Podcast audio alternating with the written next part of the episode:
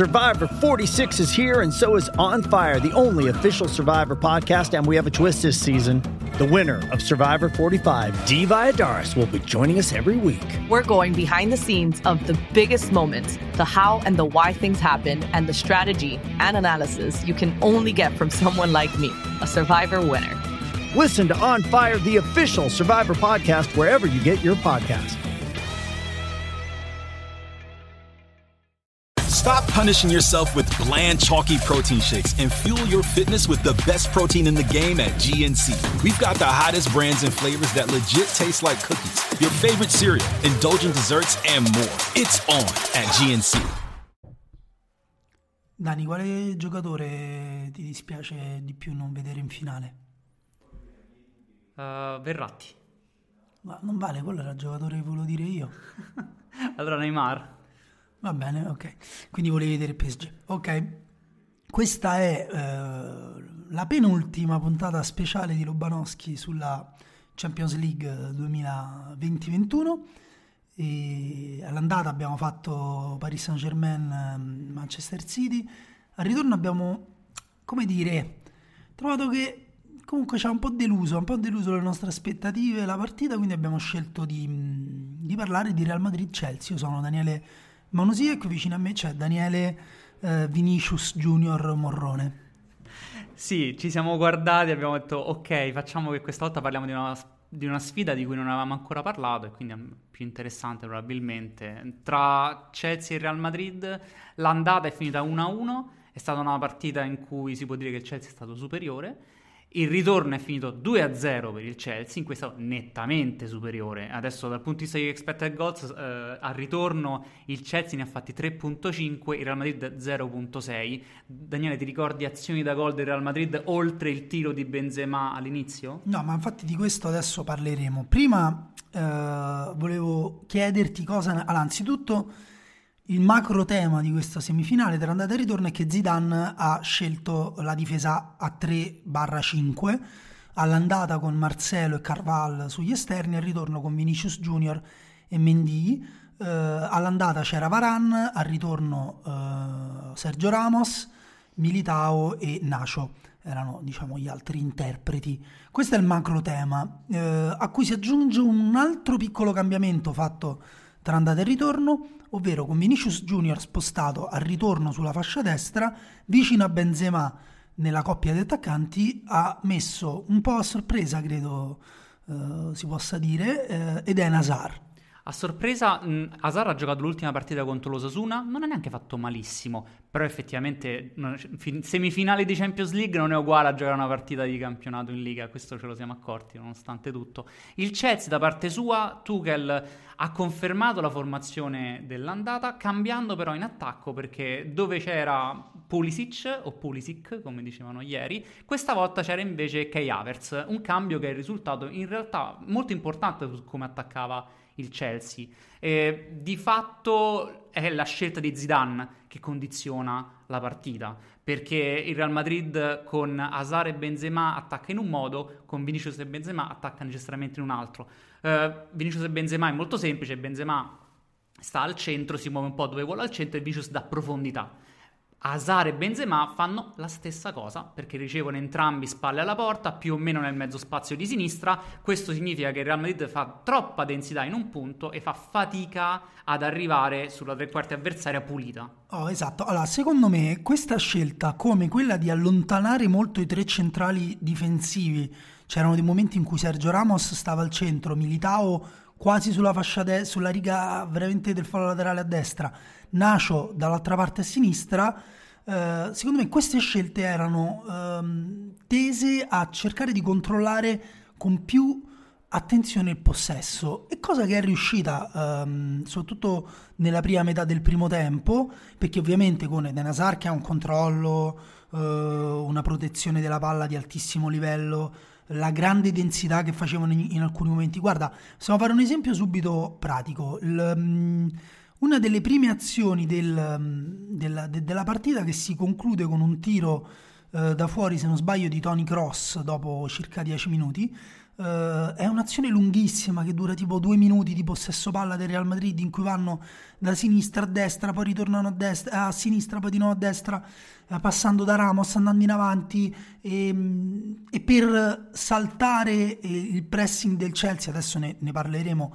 Um, ci sono state tante piccole giocate, tante piccole intuizioni dei giocatori di qualità altissima in campo, eh, quindi sono riusciti a tenere il controllo il, della palla e a muovere eh, lo schieramento del Chelsea, ad abbassarlo, a saltare alcuni livelli individuali fatti in zone alte di campo dal Chelsea. Però poi quando sono arrivati nella tre quarti eh, mancava proprio l'idea di come far arrivare la palla in aria, infatti sono ricorsi al tiro da fuori, anche la più grande occasione, quella che, a cui hai accennato di prima, il tiro di Benzema, è un tiro da fuori in cui Benzema toglie letteralmente palla dai piedi a cross, se no avrebbe tirato fuori da lui, cioè, eh, avrebbe tirato fuori lui un'altra volta. E c'è stato anche un altro tiro di Modric subito prima, ehm, poco prima insomma del vantaggio eh, del Chelsea, che è un altro tiro da fuori. Poi, a parte la palletta dentro di Modric, splendida, sublime, per il colpo di testa, splendido, sublime di Benzema, a cui è seguita però la parata splendida e sublime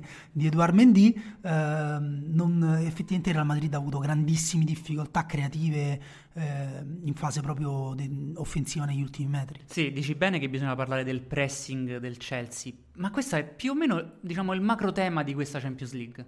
Uno scontro tra due squadre in cui una ha giocatori tecnici e il possesso del pallone e vuole dettare la partita con la palla, e l'altra invece, che è molto più versatile, sa quando deve avere il possesso della palla, quando invece deve dettare l'altezza del pallone con il pressing, e gestisce quindi la partita sia con la palla che senza. È successo tra eh, Manchester City e Paris Saint-Germain, soprattutto al ritorno, ed è successo tra Chelsea e Real Madrid, soprattutto al ritorno. Questa è la partita del Chelsea, ovvero il Chelsea ha scelto che il Real Madrid uscisse con tranquillità dalla propria area di rigore, avendo comunque una pressione a uomo tre contro tre, ovvero il tridente offensivo Werner, Havertz e Mount sui tre centrali del Real Madrid, Militão, Ramos e Fernandes.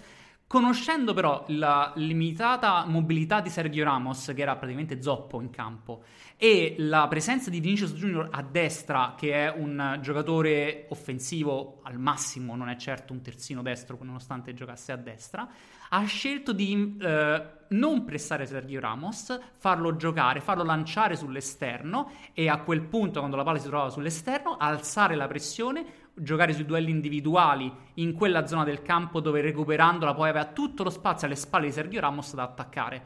È una partita che Tuchel quindi ha gestito sia sul fatto che il Real Madrid avesse la palla che quando il Real Madrid la perdesse. Quindi da questo punto di vista è del Chelsea la partita, ed è anche quello che è successo nella scorsa tra City e Paris Saint-Germain. Sì, allora il Chelsea eh, ha giocato entrambe le partite con un cinque due tre, cioè con eh, tre difensori centrali, Christensen, Thiago Silva e Rudiger. In questa partita eh, di ritorno, francamente non ricordo l'andata, adesso ve la verifico al volo se erano gli stessi interpreti, eh, sì.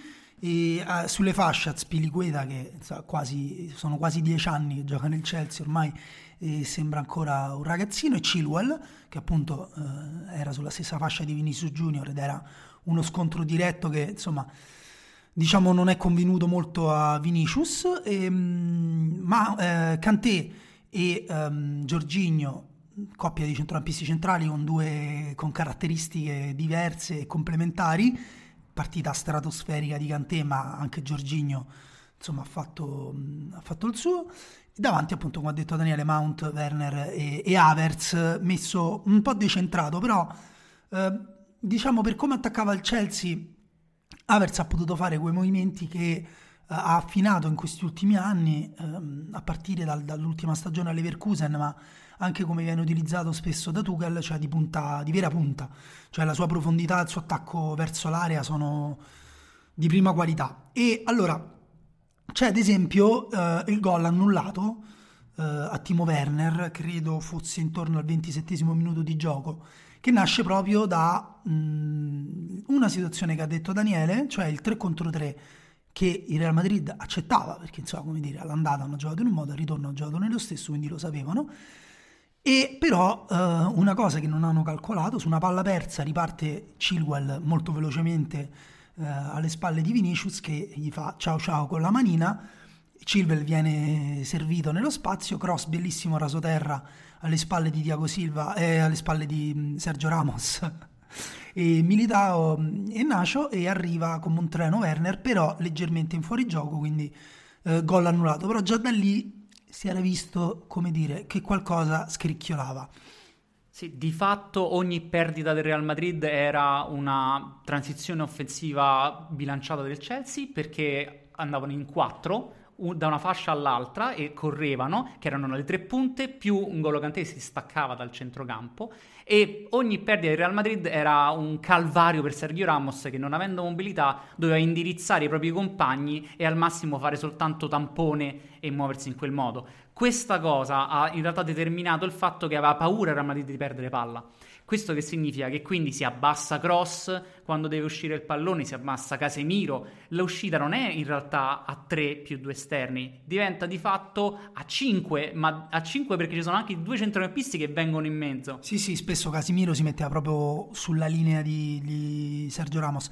E quindi, vabbè, te lo chiedo un po' a bruciapelo, perché Zidane, cioè nel senso, cosa pensava potesse essere il vantaggio di questo cinque tre due?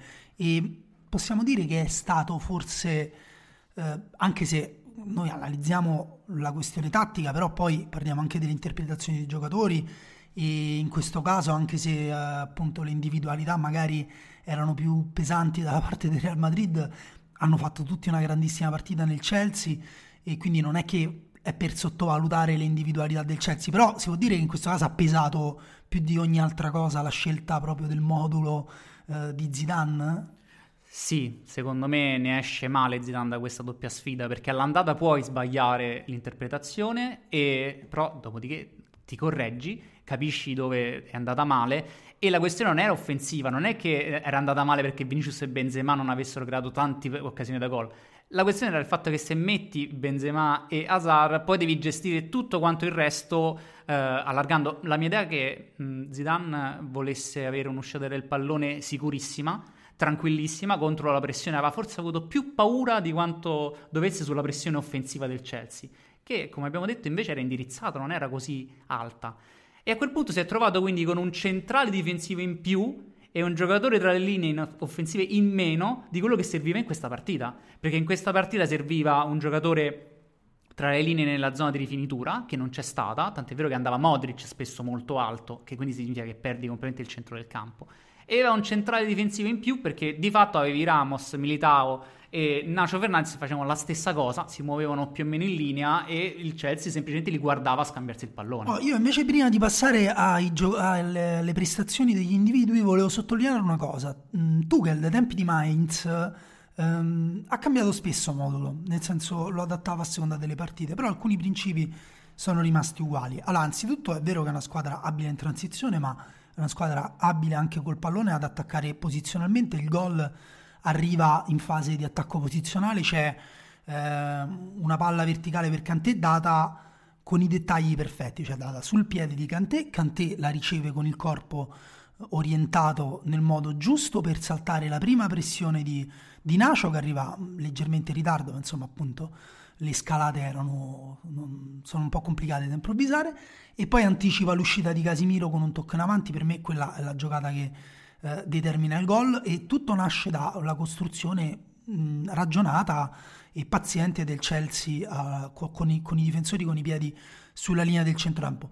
Ma c'è un aspetto delle, delle squadre di Tuchel um, che è riconoscibilissimo in questo Chelsea, che è la simmetria dei, dei moduli e il modo con cui fanno densità intorno alla palla quando la palla scala da una parte, però sono velocissimi, rapidissimi a scivolare dall'altra. Il Real Madrid ha fatto fatica, anche se ci è riuscito a volte, come ho sottolineato prima, a superare la pressione del Chelsea, eh, perché serviva sempre una giocata, serviva sempre un'intuizione, a un certo punto un'altra occasione, ma eh, nel primo tempo sempre la trova il Real Madrid con un lancio lungo per Vinicius, che eh, è l'unico modo che ha trovato il Real Madrid, dopo un altro possesso piuttosto lungo, di alzare il proprio baricentro, perché sennò il Chelsea lo costringeva a gestire la palla Uh, all'altezza della metà campo, altrimenti veniva a, a mordergli i piedi. Perché c'è un'altra differenza sostanziale secondo me tra Chelsea e Real Madrid vista ieri: da una parte una squadra come Real che la fase difensiva, come dire, eh,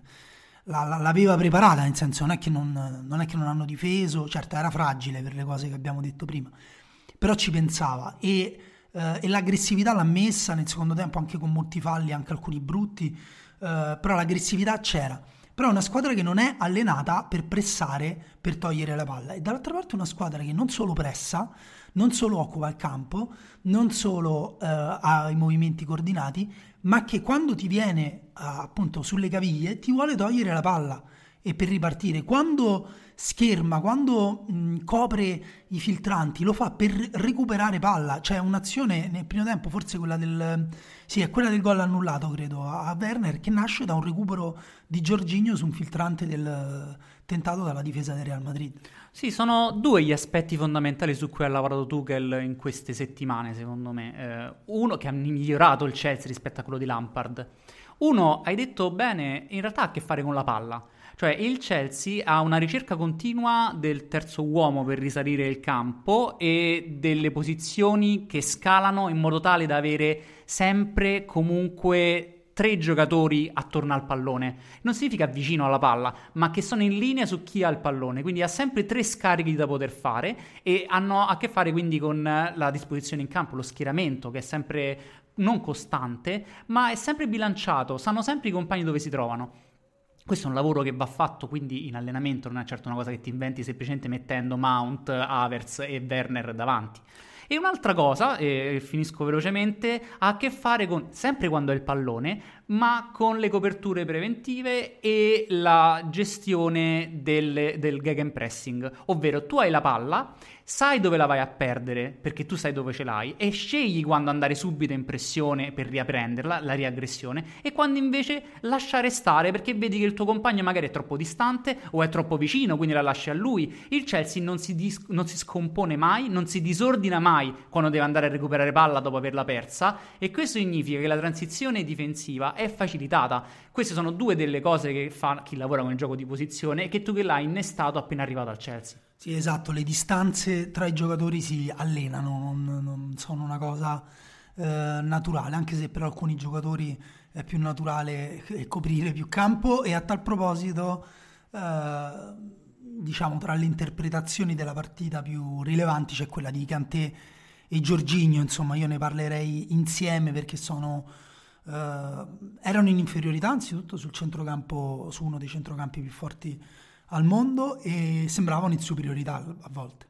Sì, sono d'accordo. Kanté sembrava ce ne fossero due in campo. Si fa spesso questa battuta, però è effettivamente vero, perché è un giocatore con un dispendio atletico, eh, non penso ci sia paragone, forse Davids negli anni novanta.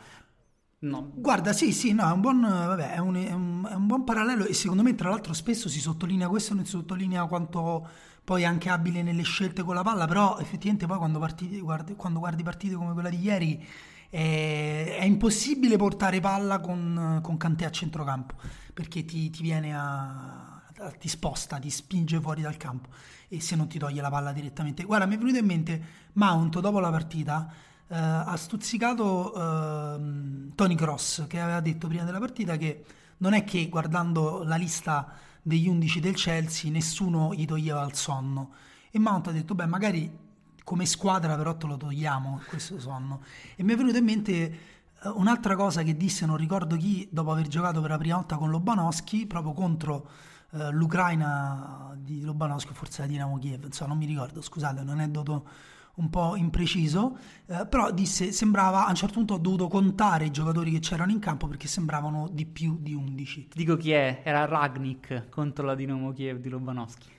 Molto bello. E, e questo, insomma, questa appunto, questa è la superiorità del Chelsea, dovuta anche a interpretazioni individuali. Abbiamo sottolineato Jorginho e Kanté. Io in negativo ti sottolineo la prestazione di Eden Hazard, che secondo me mh, anche qui è stata una scelta eh, sbagliata di Zidane, invece più a livello proprio, diciamo, eh, di, di, di individui di cui fidarsi, ecco.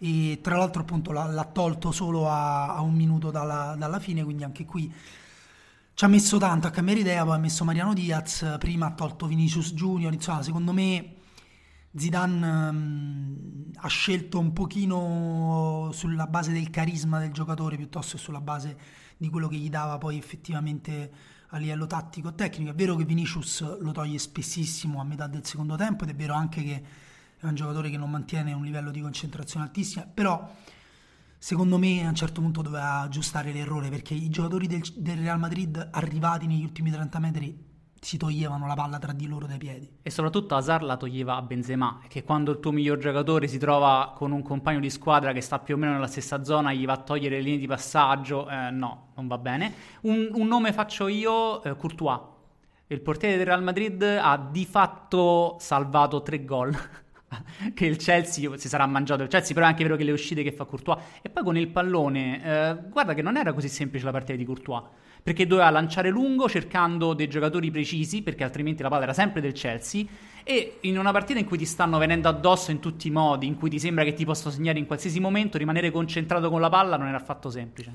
Sì, allora passiamo invece al, al gesto tecnico che ci ha fatto uh, saltare sulla sedia. Uh, tu quale hai scelto, Dani? Io volevo dire di Courtois che doveva lanciare bene, uh, al settantottesimo minuto Courtois ha lanciato una palla, sembrava una palla a caso a centrocampo, si è visto invece che era diretta a Karim Benzema, che era venuto fino al centrocampo a prendersi a spalle alla porta, con Thiago Silva alle calcagne che gli teneva la, con un braccio la, la, diciamo il corpo, lo buttava giù. Uh, Benzema si è fermato, ha abbassato il baricentro, ha aspettato che la palla gli finisse esattamente sul piede, a quel punto con un controllo orientato si è girato e se n'è andato lasciando a terra Thiago Silva a rotolare. Ha avanzato per una decina di metri, quando stava per tirare ha perso palla perché è uscito molto bene Jorginho in contrasto, ma devo dire che quando ho visto quello stop di Benzema a spalle alla porta mi sono alzato dal divano. Sì, io invece ho scelto il colpo di testa di, di Timo Werner, perché era veramente difficile, complicato, lui ha fatto uno stacco imperioso per mettere dentro... No, scherzo. Io ne ho citati tanti di, di gesti tecnici, però ce n'è uno... Eh, vabbè, vanno sottolineate le parate di Mendy che sono state decisive, sì, su Benzema. Non mi hanno fatto saltare sul divano perché eh, spesso i portieri fanno delle cose eccezionali che però... Eh, sono in realtà, non dico ordinaria amministrazione, però una cosa che un grande portiere ti fa sembrare normale e facile. Le due parate su Benzema sono meno facili di quello che sembrano, eh, però lui l'ha fatta sembrare normale. eh, Mendy è una parte importante anche del motivo per cui il Chelsea ehm, adesso ha, ha ottenuto questo, come dire, eh, miglioramento con Tuchel. Va, cioè, non l'abbiamo detto, l'hanno detto un po' tutti, ma Tuchel ha vinto contro tutti gli allenatori principali in questa stagione. Non ha preso gol in diciotto partite, non ha pre- esatto, quindi eh, so, Mendy è una componente importante. Però io ho scelto un tacco di Azpilicueta al settantaseiesimo di gioco sulla fascia, che serve per combinare con Pulisic che gli passa da dietro e, e, e poi scatta in profondità. Lui riceve palla con, credo, Nacho attaccato e fa un, un tacco proprio a, smarcante per, per Pulisic, e lì io ci vedo non solo la, um, la differenza tra una squadra che sa marcare a uomo, che sa pressare, sa anche dove, come mettere il corpo per ostacolare l'avversario. Il Real Madrid non era preparato in questo, sono cose che evidentemente sono demandate alle capacità individuali, ma ci vedo soprattutto giocatori che fa parte di una squadra che si allena in questo modo, appunto con, a, con giocatori che sanno metterti il corpo per creare il duello individuale eh, difficile, e che sanno anche sfuggirgli in maniera brillante. Eh, francamente ha, eh, quanti anni ha Spiliqueta? trenta, è dell'ottantanove, quindi ce n'ha trentadue. Ha trentadue anni, eh, dopo quasi dieci in... Um, In, uh, al Chelsea, secondo me eh, è anche un piccolo premio a un giocatore eh, forse sottovalutato, insomma, da sempre. E, e quindi con questo noi penso che abbiamo finito. Forse dobbiamo fare un pronostico. Abbiamo le domande, eh? Però non so, Dani, se vogliamo buttare lì mh, un pronostico sulla finale. Sabato giocano in campionato Chelsea e, e Manchester City. Io spero che si nascondano a vicenda le carte. Sono d'accordo, il rischio di vedere un'altra finale come Liverpool-Tottenham, in cui le partite erano già state giocate in stagione, le squadre si conoscevano benissimo e quindi hanno giocato una partita bloccatissima, cioè Spero che giochino con la squadra primavera il, il più possibile per, per non vedere una finale bloccata, che sarebbe veramente l'inferno, perché abbiamo due tra i migliori allenatori al mondo, due tra le migliori squadre al mondo in questa stagione, e veramente un peccato vederla bloccata. Ah, ma secondo me vedremo una partita molto intensa. Certo, eh... quello che è bello della Champions League è anche lo scontro tra culture, tra squadre che appunto si affrontano raramente. Era anche una delle ragioni per cui non credevamo molto che potesse la Superlega diventare più interessante, e facendoli giocare in continuazione eh, ovviamente eh, era più affascinante eh, un qualsiasi altro accoppiamento, P S G, Chelsea o Real City. E a tal proposito Antonello ci chiede a posteriori quanto era squilibrato il tabellone che vedeva Bayern, P S G e City tutte da una parte. Beh, era squilibratissimo, trovo che fossero le tre squadre più forti di quest'anno. Sì, sono, sono abbastanza d'accordo, anche se in finale io non penso che il City se la porti da casa, perché eh, il, il modo di giocare del Chelsea è, sarà ostico anche per una squadra diventata solida come il City.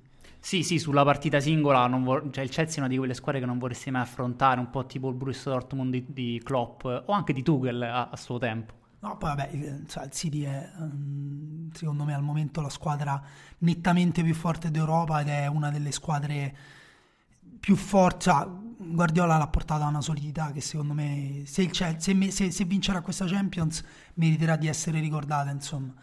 Alla pari forse, insomma, più o meno come il Barcellona, poi magari non per gli stessi individui, però insomma una squadra l'ho trovato incredibilmente solida nella partita di ritorno con il Paris Saint-Germain. Mm, Alessandro dice Vinicius a fare il terzino, se si può dire destro, sul lato di Chilwell è stata una delle chiavi del primo gol della gara. L'inedito ruolo del brasiliano, forse per non voler rinunciare né a lui né ad Hazard, è stata la mossa tattica sbagliata da Zidane. Ricordo che ha fatto giocare anche Valverde terzino. Sì, infatti poi dopo l'ha messo, però ehm, secondo me eh, Zidane voleva eh, addensare, creare densità sul lato sinistro, cosa che hanno fatto, e magari provare a trovare Vinicius in isolamento sul lato destro, cosa che invece hanno fatto meno bene. Ogni tanto sì, ha funzionato per tenere palla, per alzare un po' il baricentro, però ecco, secondo me sono state tutte mosse un po' prudenti, anche quella di Hazard, però eh, mosse che, non, che tendevano a voler controllare la partita sper- sperando poi che la vincessero gli individui, e non è andata così.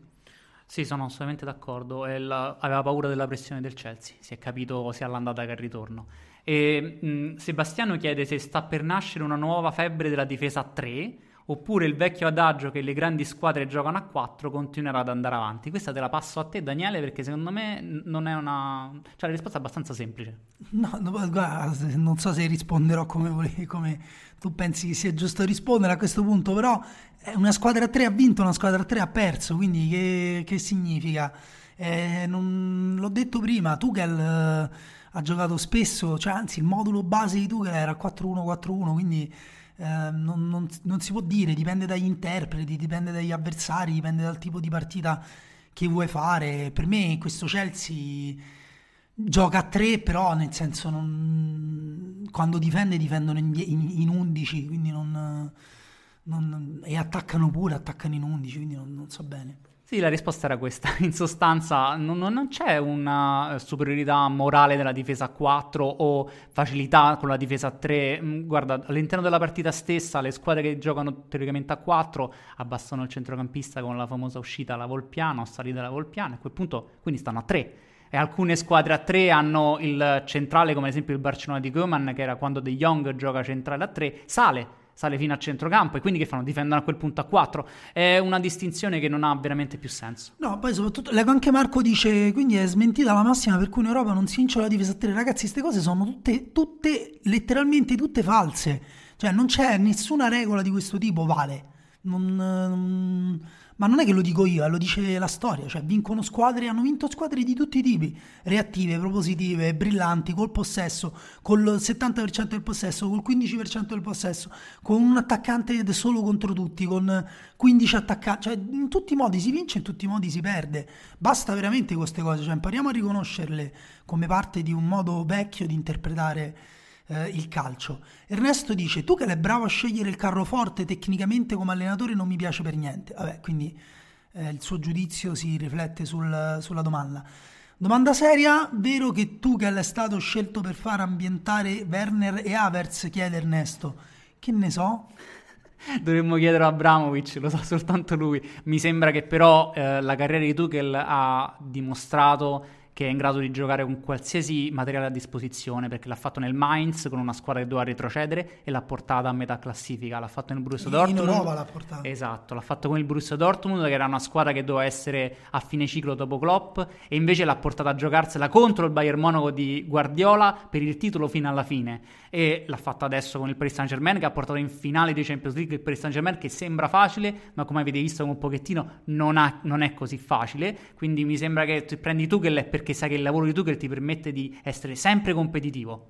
Sì, mh, vero che Werner, che, che Werner Herzog, sto, che Werner e Havertz eh, hanno, come dire, stanno, però c'è anche una questione di tempo di adattamento. Poi Werner per me gioca, può, può anche, cioè non gioca ogni tanto con Tuchel, non è proprio, non so te che ne pensi, molti ci chiedono bluff o fenomeno, quindi.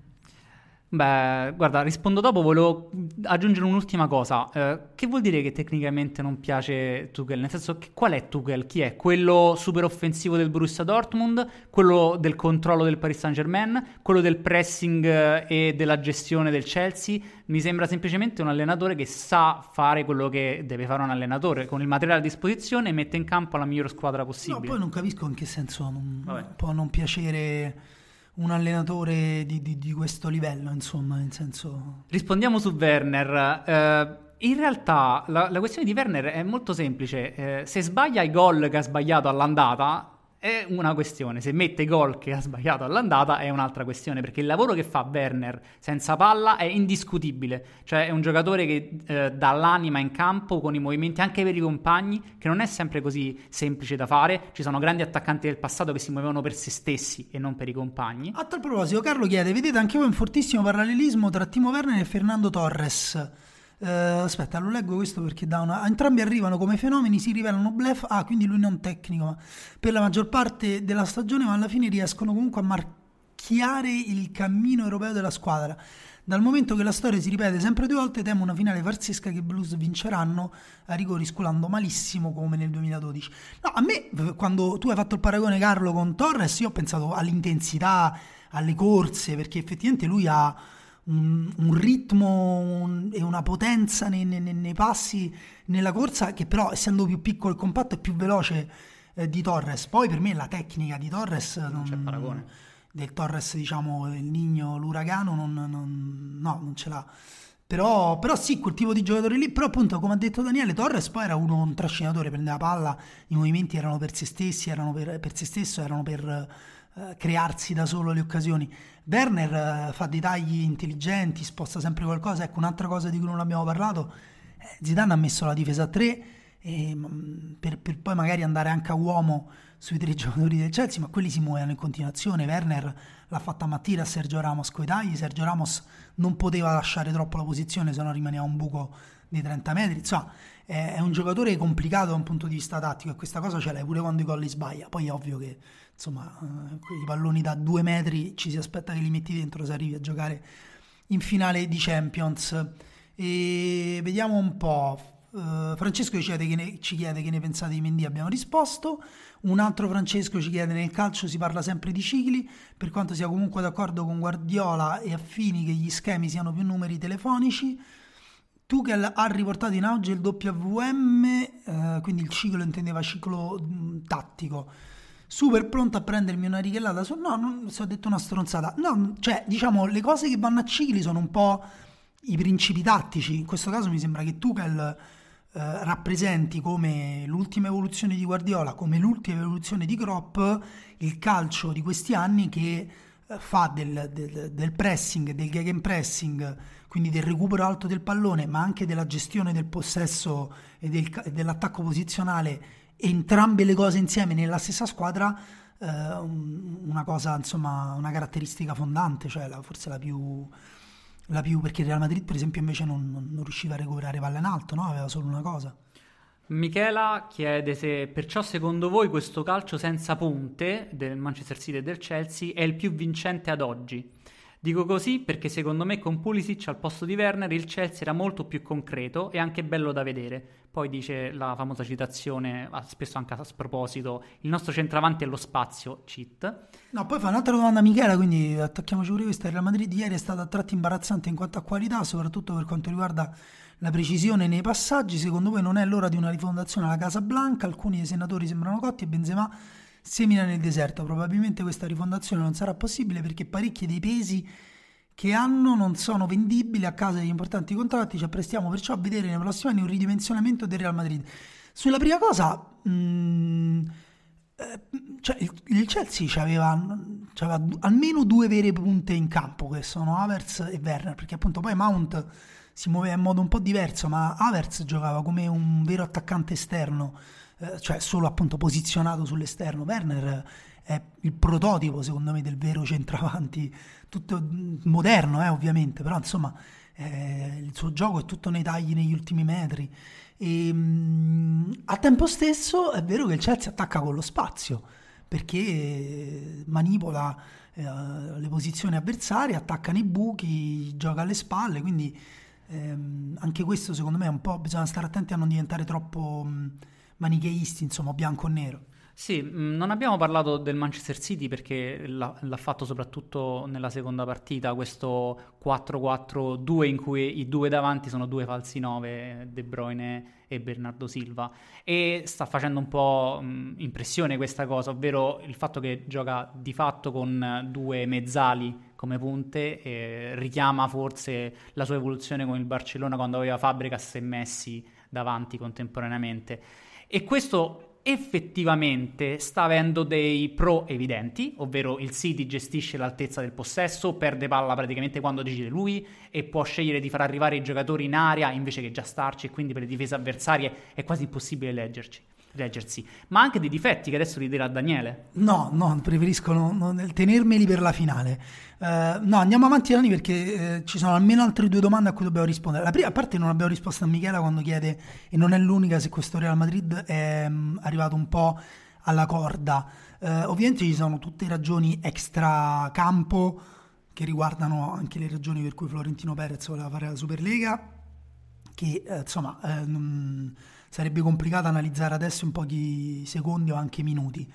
Calcisticamente a me non è sembrata una squadra a fine ciclo. Sergio Ramos rientra all'infortunio, bisogna vedere quanto recupera della propria mobilità e della propria esplosività, anche se ieri secondo me non ha giocato malissimo, eh, sì, non stava bene, però a un certo punto Havertz prova a saltarlo, gli si allunga la palla bruciante nello spazio, lui legge bene, lo chiude in angolo, eh, co- co- con esperienza. Eh, Modric e Kroos per me hanno gestito bene la palla, non sono d'accordo sul fatto che è stato imbarazzante per i passaggi, penso che il Chelsea abbia chiuso benissimo gli spazi e accorciato benissimo le distanze, e però sì, è chiaro che il Real eh, deve, deve, deve, se vuole giocare così deve prendere, deve prendere giocatori tipo Neymar, insomma giocatori che la fase offensiva te la svoltano totalmente. Sai che ci stava bene in questo Real Madrid? Eden Hazard. No, a parte gli scherzi, in Spagna oggi si parla di questo, ovvero il Real Madrid ha speso centoquaranta milioni, eh, forse anche di più, non, non si saprà mai, per Eden Hazard due stati fa, e il fatto che non sia quell'Hazard ha cambiato tutto quanto il progetto di Zidane, perché la stessa squadra con l'Hazard del Chelsea è completamente diversa, perché a quel punto si trova con Benzema, Hazard e Vinicius davanti, che sono un tridente eh, perfettamente compatibile, e si trova poi con un centro del campo che a quel punto non deve necessariamente essere così bloccato come quello attuale. Tutta una serie di, diciamo, di eh, cose che non sono successe, perché quello che si è ritrovato è stato spendere tutti questi soldi che non ha quindi potuto utilizzare per altri giocatori, per un giocatore che non c'è. Poi c'è uh, altre due cose, ultime due cose. La prima, ti, fa- ti lascio rispondere a te, chiedono: vi aspettate un dominio tale del Chelsea nel doppio confronto? No. No, neanche io, sinceramente, ma devo dire, adesso a posteriori possiamo dire sì che c'è stato un dominio, però eh, anche se guardate la prima mezz'ora bene eh, della partita di ritorno, non è che il Real non ha giocato, eh, è mancato qualcosa che magari quegli stessi individui del, del Real la trovano in un'altra partita. Magari Benzema quel tiro sul secondo palo lo alza e va sotto l'incrocio e parliamo di un'altra partita. Eh, tatticamente il Chelsea era più in forma, era più brillante, eh, anche da un punto di vista atletico. Però, ripeto, per me il Real non è che non abbia giocato, eh. Cioè, ha giocato, è stata una partita di alto livello, e che non è che è scontato che, cioè, non è che se la rigiocano centocinquanta volte il Real Madrid ormai, eh, il Real Madrid è così inferiore al Chelsea. Sì, mi ricorda un po' lo scontro tra eh, Real Madrid e Ajax di due anni fa, eh, in cui l'Ajax eh, superò il turno fa- facilmente, lo possiamo dire adesso, ar- dopo, superò distruggendo il Real Madrid al Bernabeu, lo possiamo dire adesso. Sul momento avresti detto che mh, è una, uno scontro molto più equilibrato, anche quel Real Madrid sembrava finito, anche quel Real Madrid sembrava una squadra stanca, completamente andata, invece poi ha vinto la Liga e adesso si trova comunque in semifinale di Champions League, che non è poco. Sì, forse vince un'altra Liga. Ehm, poi ci chiedono di Kanté, uh, in più di una persona. Ehm, dov'è? Eccolo qua. Francesco dice: Kanté ha già superato Makélélé oppure non possono essere paragonati? Ma per me, vabbè, superato o non superato, non esiste risposta.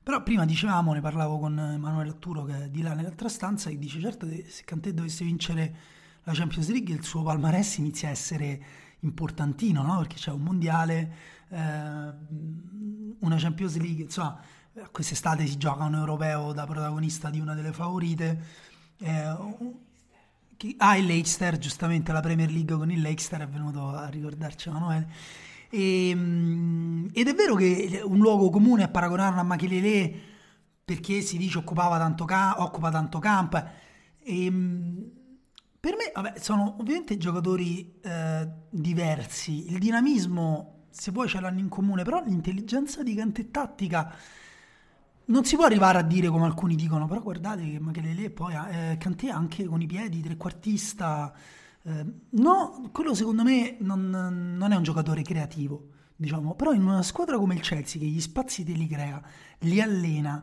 le distanze le allena, e lui sa dove sono i compagni, può permettersi giocate come quella sul gol, che è decisiva, che è una giocata controllo orientato, passaggio di prima, in velocità, muovendosi nello spazio, saltando da solo due giocatori, ehm, quelle cose lì secondo me Makélélé, se vi andate a rivedere le partite, non le faceva, era un altro tipo di giocatore con la palla tra i piedi. Kanté è, è chiaramente un giocatore nato per questo calcio qui. Sì, devo dire che personalmente trovo che questo doppio scontro di Kanté sia il migliore della sua carriera. Non, non penso abbia mai fatto due partite così ravvicinate a questo livello, in cui ha dominato completamente il centro del campo, sia per, da parte del Chelsea, cioè il Chelsea si affidava a lui pure quando aveva la palla, che nei confronti del Real Madrid, che avevano paura a ricevere vicino a lui, perché sa che, che se ricevi a due metri lui ti viene comunque vicino alla caviglia. E no, Makélélé non ha mai fatto una cosa del genere. Io però sono un grandissimo ammiratore di Makélélé con il pallone. Trovo che la, la capacità di gestire la palla di Makélélé eh, non però, ce la ricordiamo. Però totalmente, diciamo, in questo senso assomiglia quasi più a Jorginho. Sì, so sì, come... era un, quasi un regista eh, vecchio stampo da quel punto di vista. Invece eh, Kanté è un giocatore di campo, deve avere molto campo da, da mangiarsi anche con il pallone.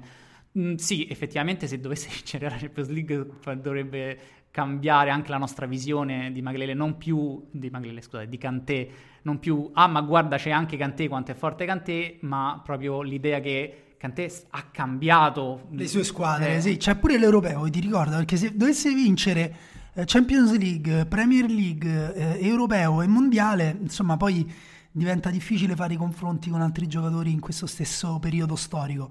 E detto questo, Dani, io ti saluto, ci sentiamo per la finale. Eh, lo vuoi dire quindi che è Stavu, Varane, che è? no, no, forse dopo la finale, se vince la squadra che tifo. E qual è? Eh no, no, non lo dico. Va bene, ciao. Ciao.